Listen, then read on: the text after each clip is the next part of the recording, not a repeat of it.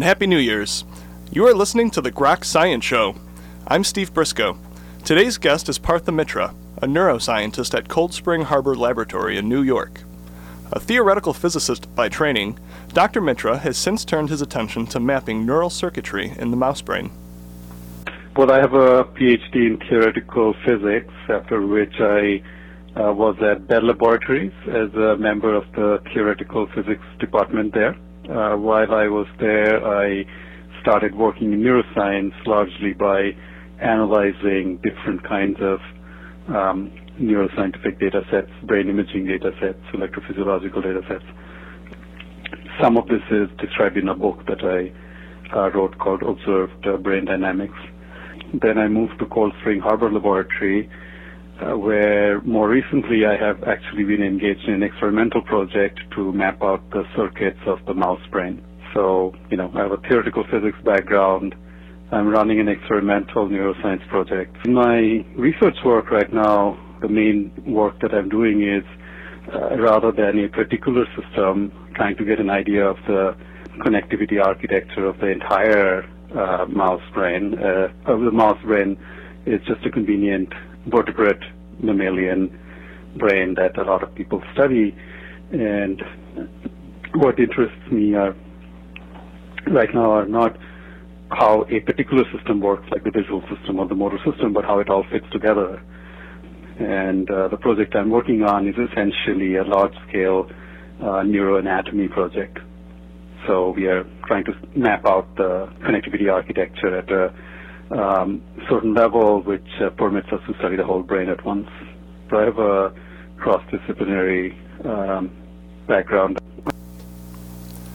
In April of 2013, President Obama announced the BRAIN Initiative. This appeared to be an ambitious plan to understand how the human brain works and what goes awry in various neurological pathologies. Behind the plan is a $100 million funding stimulus to promote brain research. Partha Mitra has closely followed the BRAIN Initiative's development since its announcement and has been critical of its goals and practicality.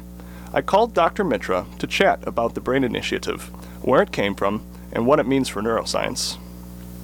I think that the first of these large initiatives comes from Europe, where uh, earlier in the year the European Union funded a large initiative to build computer uh, computational models of brains, uh, I think uh, it's not entirely clear where the data for that model uh, will come from. So there is some skepticism about this, but the focus, I think, in the European project, which is a large-scale project, is to uh, build simulations of brains.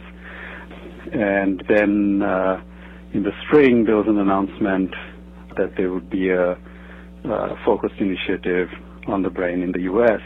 Initially, I think it was not clear what that would be. Uh, there were some reports, for example, that this would involve measuring every spike from every neuron, but eventually I think that that idea sort of went away. What the focus became was development of tools that would help neuroscientists to record from many neurons, but also to do other things.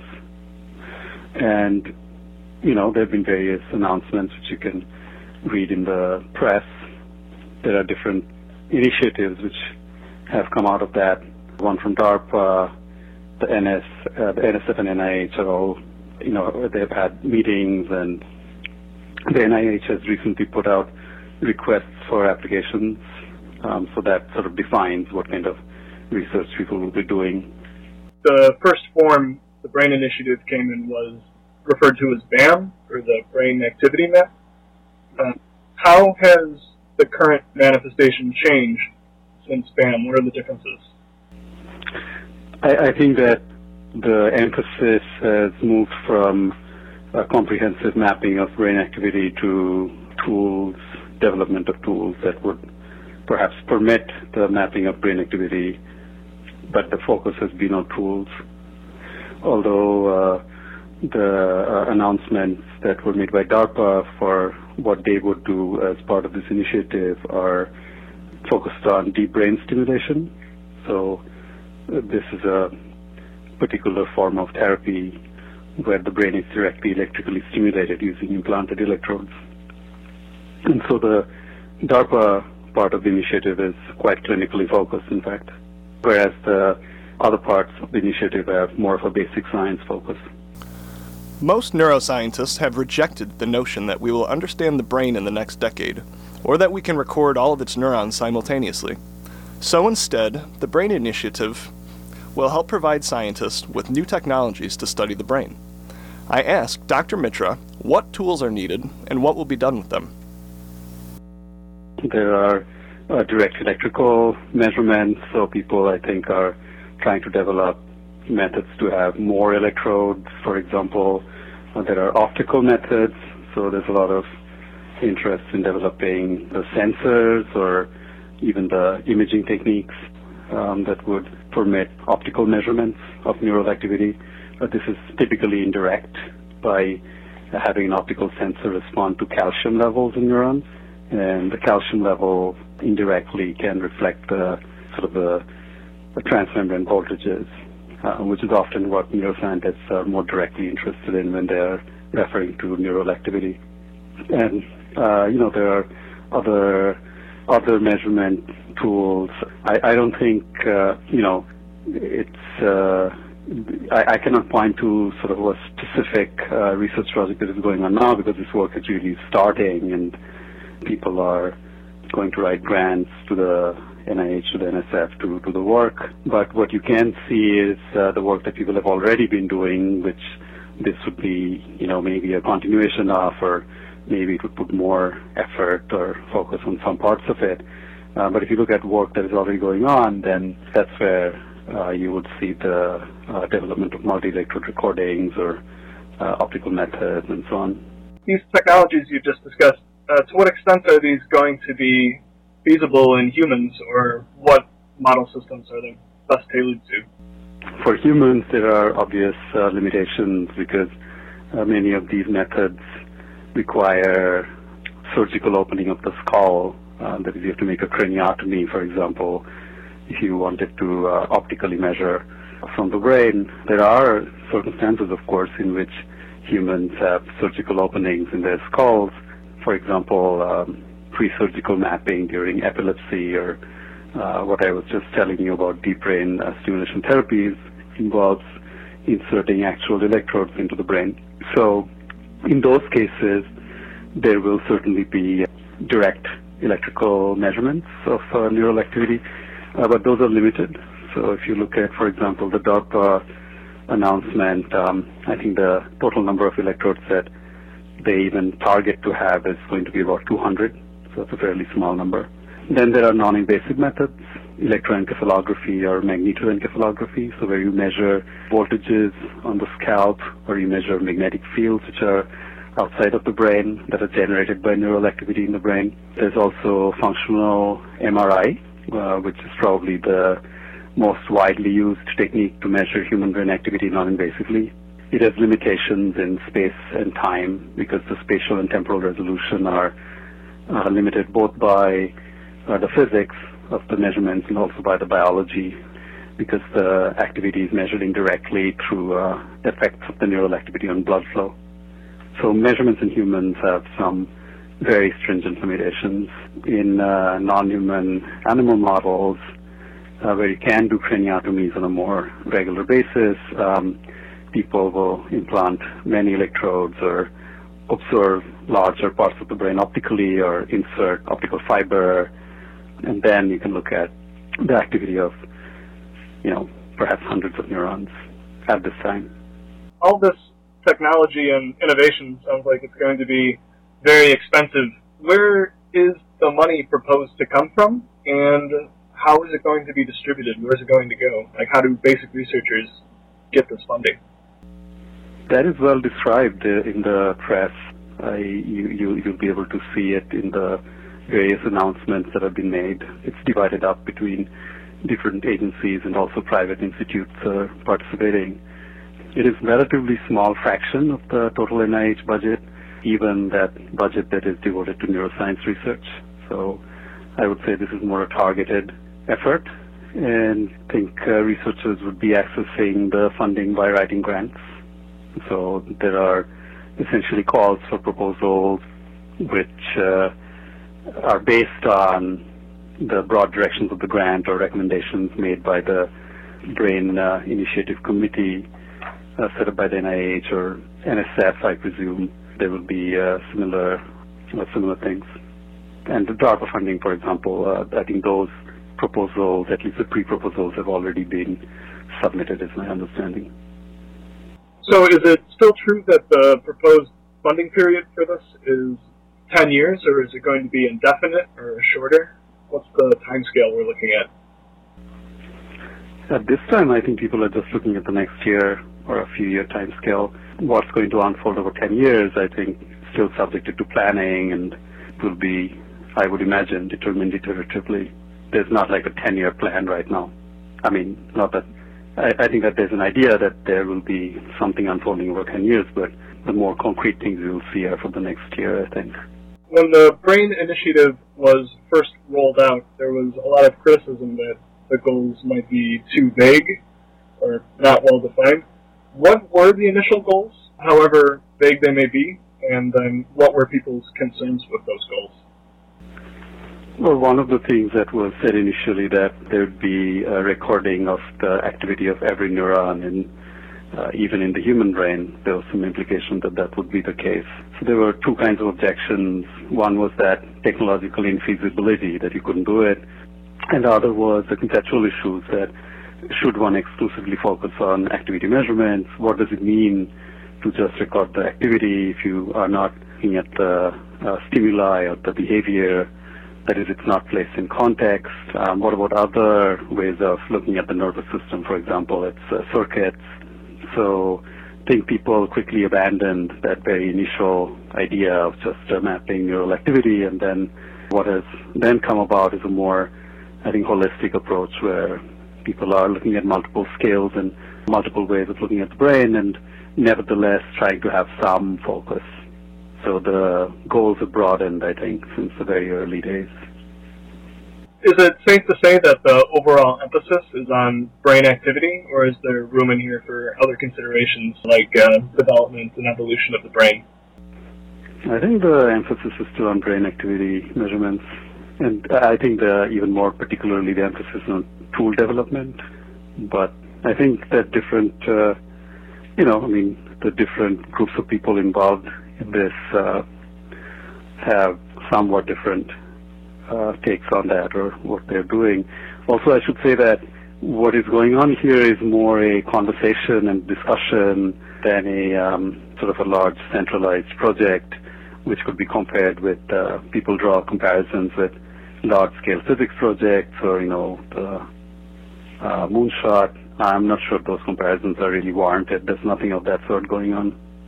There's not like one simple goal which everybody agrees on, and then doing the engineering to implement that goal. So if you say that put a person on the moon, that's a simple goal, and then there's a big project to um, do the engineering to meet that goal, right?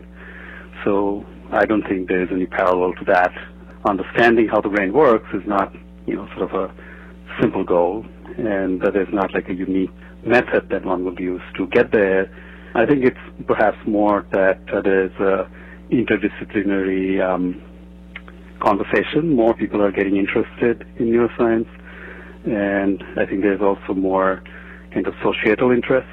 People are who are not necessarily embedded inside the neuroscience community are getting interested. So I think that a lot of the things that are being uh, done or discussed in the context of the Brain Initiative are things that were already going on in the community. It's not going to be that big news to people who were um, doing that research. However, I think it perhaps will be news or is news to people who are outside the community but are, you know, perhaps in a focused way starting to think about the brain and maybe some of them want to um, get involved in this uh, research, right? Um, so maybe some physicists, some physicists were already working on neuroscience, but maybe there are others who are, because of the sort of increased attention or uh, media coverage, getting interested in doing something. So I would say that that's what's going on more than a moonshot or building of a super collider or something like that. In the last year, The neuroscience community has organized several workshops to discuss the BRAIN Initiative and what we can reasonably expect to accomplish from it. The National Science Foundation recently sponsored such a workshop, held at the campus of the Howard Hughes Medical Institute, which focused on comparative neuroscience. The goal of the, the BRAIN Initiative is more or less to understand how the brain works, which of course is an extraordinarily difficult and complex question. And so clearly this needs to be sharpened somewhat. And I think that's where this workshop comes into play. Well, so there have been a number of workshops, and yes, I think the goal has been to define what the BRAIN Initiative will concretely mean for specific groups of people. So the NSF has uh, had a couple of those that I've been involved with. How were the various participants selected? Was it to cover a lot of areas of expertise? Well, uh, there, there, was a spectrum, but I think that there was also some focus on comparative neuroscience, people who work on different species coming together, think about brain evolution. So there, there, was a, you know, some focus, more of a biology focus than, let us say, you know, food development per se. And also interest in nervous systems of organisms that don't fall within the small number of organisms that typically go by the name uh, model organisms. I understand all the participants brought their own perspectives and ideas, and I read a, a number of the statements uh, of people going into it. Could you describe some of the different viewpoints, what they think the, the BRAIN Initiative should mean? You know, I, I think that it's not so much perhaps, it was not so much perhaps a discussion of what the BRAIN Initiative means because people have been talking about that for a while. There was more a focus on what are some areas that people could meaningfully do some work together on or, you know, defining what are some conceptual issues that need to be solved.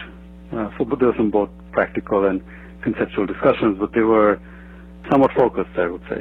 One example, I think for me the most important thing that I took away from the meeting was this idea of, um, and this came about really while discussing during the meeting is this idea of a reference species.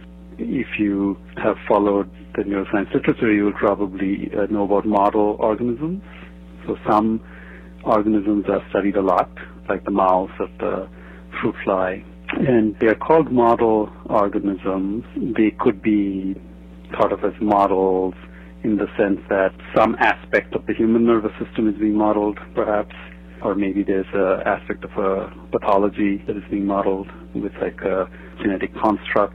But one of the things that came up during this workshop is that there's sort of being a narrowing of focus in terms of the organisms that a lot of people study, and that uh, to have sort of a, a healthy discussion about comparative or evolutionary biology, one really needs to broaden out the spectrum of organisms that are studied. In fact, it used to be that there was such a broad spectrum of organisms being studied. If you look at the works by uh, classical neuroanatomists like uh, Cajal or Brodmann, you know, they personally studied dozens of species. But that's very unusual. You know, today, particular laboratory, maybe one species would be studied, and if you go across the community, only a handful are studied. So th- there was this kind of idea that how how do we get away from that and go back to a sort of a larger comparative approach. And in that context, this idea of uh, reference organism, or reference species, was discussed, and these would sort of be anchor points across the phylogenetic tree, and perhaps for each of those organisms, you know, uh, the brain would be mapped in different ways, whether it be the structure or the dynamics under certain circumstances, you know, down at the molecular level or maybe uh, some more uh, macroscopic whole, whole brain level if you think about it, if you say the brain initiative, there is no such thing as the brain, right? There's not one brain out there, and even if you picked one species, there are individual variations between brains. So sort of recognition of this phylogenetic diversity, which I think was prominent at this meeting, and, and a discussion about how to move that discourse forward. What do you think are the most important insights or principles that can be gleaned from comparative studies and how will that improve our understanding of the human brain? Um, Well, those are really two separate questions uh, because insights we may gain from comparative studies may or may not help us understand the human brain, but they may still be interesting insights, right? So one of the things that interests me because I uh, think about engineering principles, but I think also interests other evolutionary biologists who were present at the meeting, is if you look at how the brain solves, I say the brain, how the brain of a particular species solves a a particular problem that's ecologically or evolutionarily important for that species. So supposing you find out that a particular brain circuit is involved in solving this problem, now you could go across species and you could ask, well, is it the same circuit? Uh, if you know different species are solving the same problem, um, and if you find out it's the same circuit, there are two kinds of reasons why it could be the same circuit. One is common ancestry, uh, this is called homology. So it's the same circuit because it belonged to a common ancestor and the circuit was useful, so it was kept in place by all the descendant species.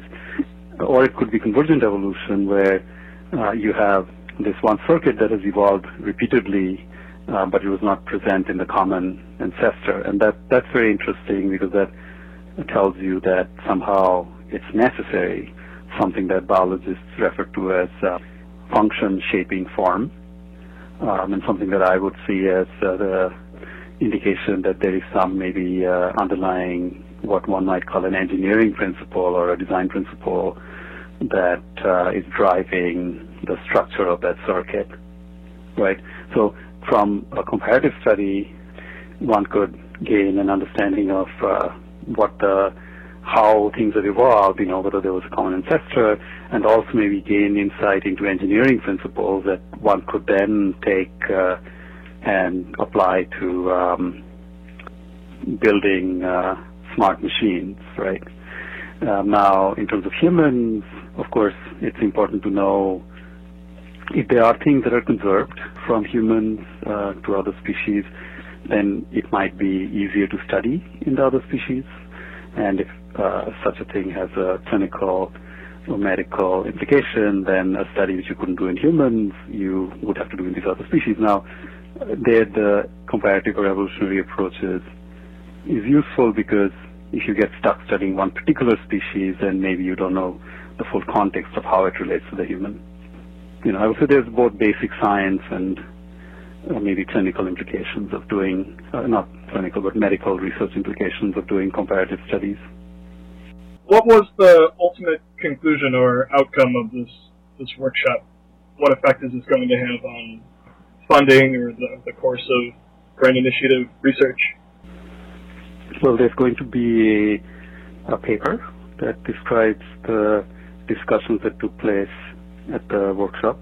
The workshop generated uh, interest that uh, continued beyond the workshop. So, for example, I told you about this idea of reference species. This got discussed in another little informal meeting that took place at the Society for Neuroscience this year in San Diego.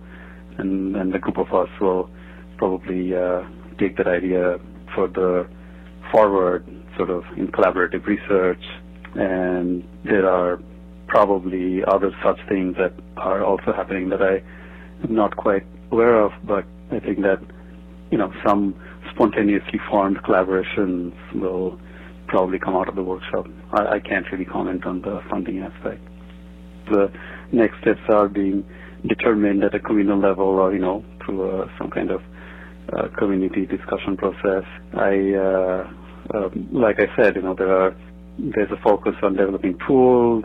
There's also questions that have been raised about conceptual and uh, sort of what are the science questions that are going to be asked and answered. And one thing that I would uh, particularly like to see is, and I think is particularly important, is sort of keeping a focus on what the questions are. You know, what questions are we asking? Not just get focused on tools. Uh, that seems to me to be very important. So. Uh, you can call this theory, you can call this concept, you can call it whatever you want, but uh, this seems to be an important problem, um, important direction. Um, so, and, and uh, for sure, I think that since there is an emphasis on the tool development, uh, one would expect and hope that uh, some interesting new tools and methods will come out of the activities that are going to be um, carried out as a result of this initiative. So in the future, if we're going to hear anything significant with respect to the Brain Initiative, it's going to be the development of new tools. Otherwise, the neuroscience community is going to continue forward as a hive mind sort of thing. Yeah, I think that's uh, I think that's a fair uh, fair statement. I, I think that one other thing that we can expect to see is, is somewhat more interdisciplinary work, uh, simply because this has generated a lot of excitement in other communities. So perhaps people who are waiting on the sidelines, sort of thinking about the brain, will kind of take the plunge and actually start doing some collaborative work. What I uh, you asked what would I like to see or hope to see, and I, I would really like to see some of the more conceptual or theoretical questions addressed as to what is it that is holding us up in terms of our, uh, you know, is it that we are really held up by tools, or are we uh, are we asking the right questions, right? So I, I, I would like to see more of a uh, kind of a open-ended discussion about that because the hive mind is also shaped by ideas, and if ideas are regarded as something that's important, particularly now, um, perhaps there will be more discussion about ideas and concepts. More specifically, what do you think are the biggest conceptual hurdles for understanding how the brain works, things that are going to need to be addressed? Well, I think one of the big, uh, there are, I'm sure, many. Um, one that I'm particularly interested in is that of, of putting things together, right? So we are particularly good at studying one system or another. We have gained a lot of insight into the visual system, for example, and people are sort of gearing up to do that in even greater detail than had been done before. But how do the different parts fit together, and what are the theoretical tools that you need to put things together? I mean, is it the case that we have the correct theoretical tools already, or do we need to develop new ones? I think that's a particularly important question. I'm sorry, I did not uh, perhaps not answer your question. Can you ask it again? Well, the question was just what are the most important conceptual hurdles for understanding the brain? Like, are we hitting any sorts of walls? Yeah, I think we are hitting some walls, uh, and, and I think the way you can see that we are hitting walls is that we are not very good at doing some things, even though our computational power has increased a lot. So, for example, even though we've made a lot of progress in, uh, let us say, uh, machine translation, you can go online and uh, you can translate one language into another. It's, it's obvious to even the naive person that these online translation systems, which employ very large computers, very large databases, don't really work very well, right? So when you look at something like that, or you look at you know a face recognition system or a speech recognition system, and they look very good uh, from afar, if you start delving into it, you instantly realize that their performance is very poor compared with our biological performance. Or you could look at walking robots, you know, I could go on and on. So it is clear that brains of different species, of particularly of humans, can do things which we don't yet, we are not able to match that performance, like not even close, using artificial means. So that to me is an indication that we are missing perhaps something fundamental. I mean, it, it may not be just doing more, like putting in more nodes to the sort of network models people already have built. It may be the architecture that is being used for those network models is wrong. So you can't add more nodes um, and expect to gain success. Um, so I think one conceptual hurdle is simply that we have existence proof that a lot of biological organisms can do a lot better than machines, and we don't understand uh, how that happens. The other conceptual issue that I raised was that of integration. How do different systems fit together? And it's sort of a societal issue as well, right? It is the system is so complex that it is very difficult for any individual researcher to really master all the disciplines. But you know, these disciplines are human-made things. Um, we say physics, chemistry, biology, well, those are artifacts of having universities. You know, nature doesn't. You get a if you get a brain, it doesn't say physics here, chemistry there, biology there. It's just one thing. So the conceptual hurdle there for us is how do we get around our disciplinary boundaries, uh, but you know, without losing all the expertise, because then we just kind of degenerate into qualitative discussions that don't really take us forward. So, is there a possibility of doing high-level interdisciplinary research where uh, different threads come together? Um, that's a conceptual issue. How do you do that? I have just one more kind of open-ended question. And uh, we've talked a lot about the importance, even necessity of comparative studies. Are there any principles of the human brain or mind that we may never fully understand by studying other species? Like, are there any things that may elude us without directly studying the human brain? Mm-hmm. Yeah, I do think that there may be uh, some human uh, species uh, specific capabilities. One that has been controversial, but certainly has been pointed to before, is uh, human uh, language. The particular level of complexity in the human thought and language. It's not to say that other animals don't think and don't have something, uh, don't have communication systems. It's just that humans seem to have something that's qualitatively different. We have these very elaborate cognitive uh, processes that are reflected in, you know, us putting together grammatically correct long sentences which have a structure that uh, in linguistics you would put in a you know particular grammatical category that uh, at least some people claim is human uh, species specific. So it, it might well be that there there are some things that are specific to humans. I I don't think that they have to be mysterious, and I don't think they will ultimately be ununderstandable. But sure, there could be species differences, and there probably are. Thanks. Do you have any last comments or, or thoughts? Well, I mean, the thing I thought that I always try to leave people with is uh, what are the questions that we are asking? Hey, Grokketeers. That was Partha Mitra. Thanks for listening. That is all we have time for today.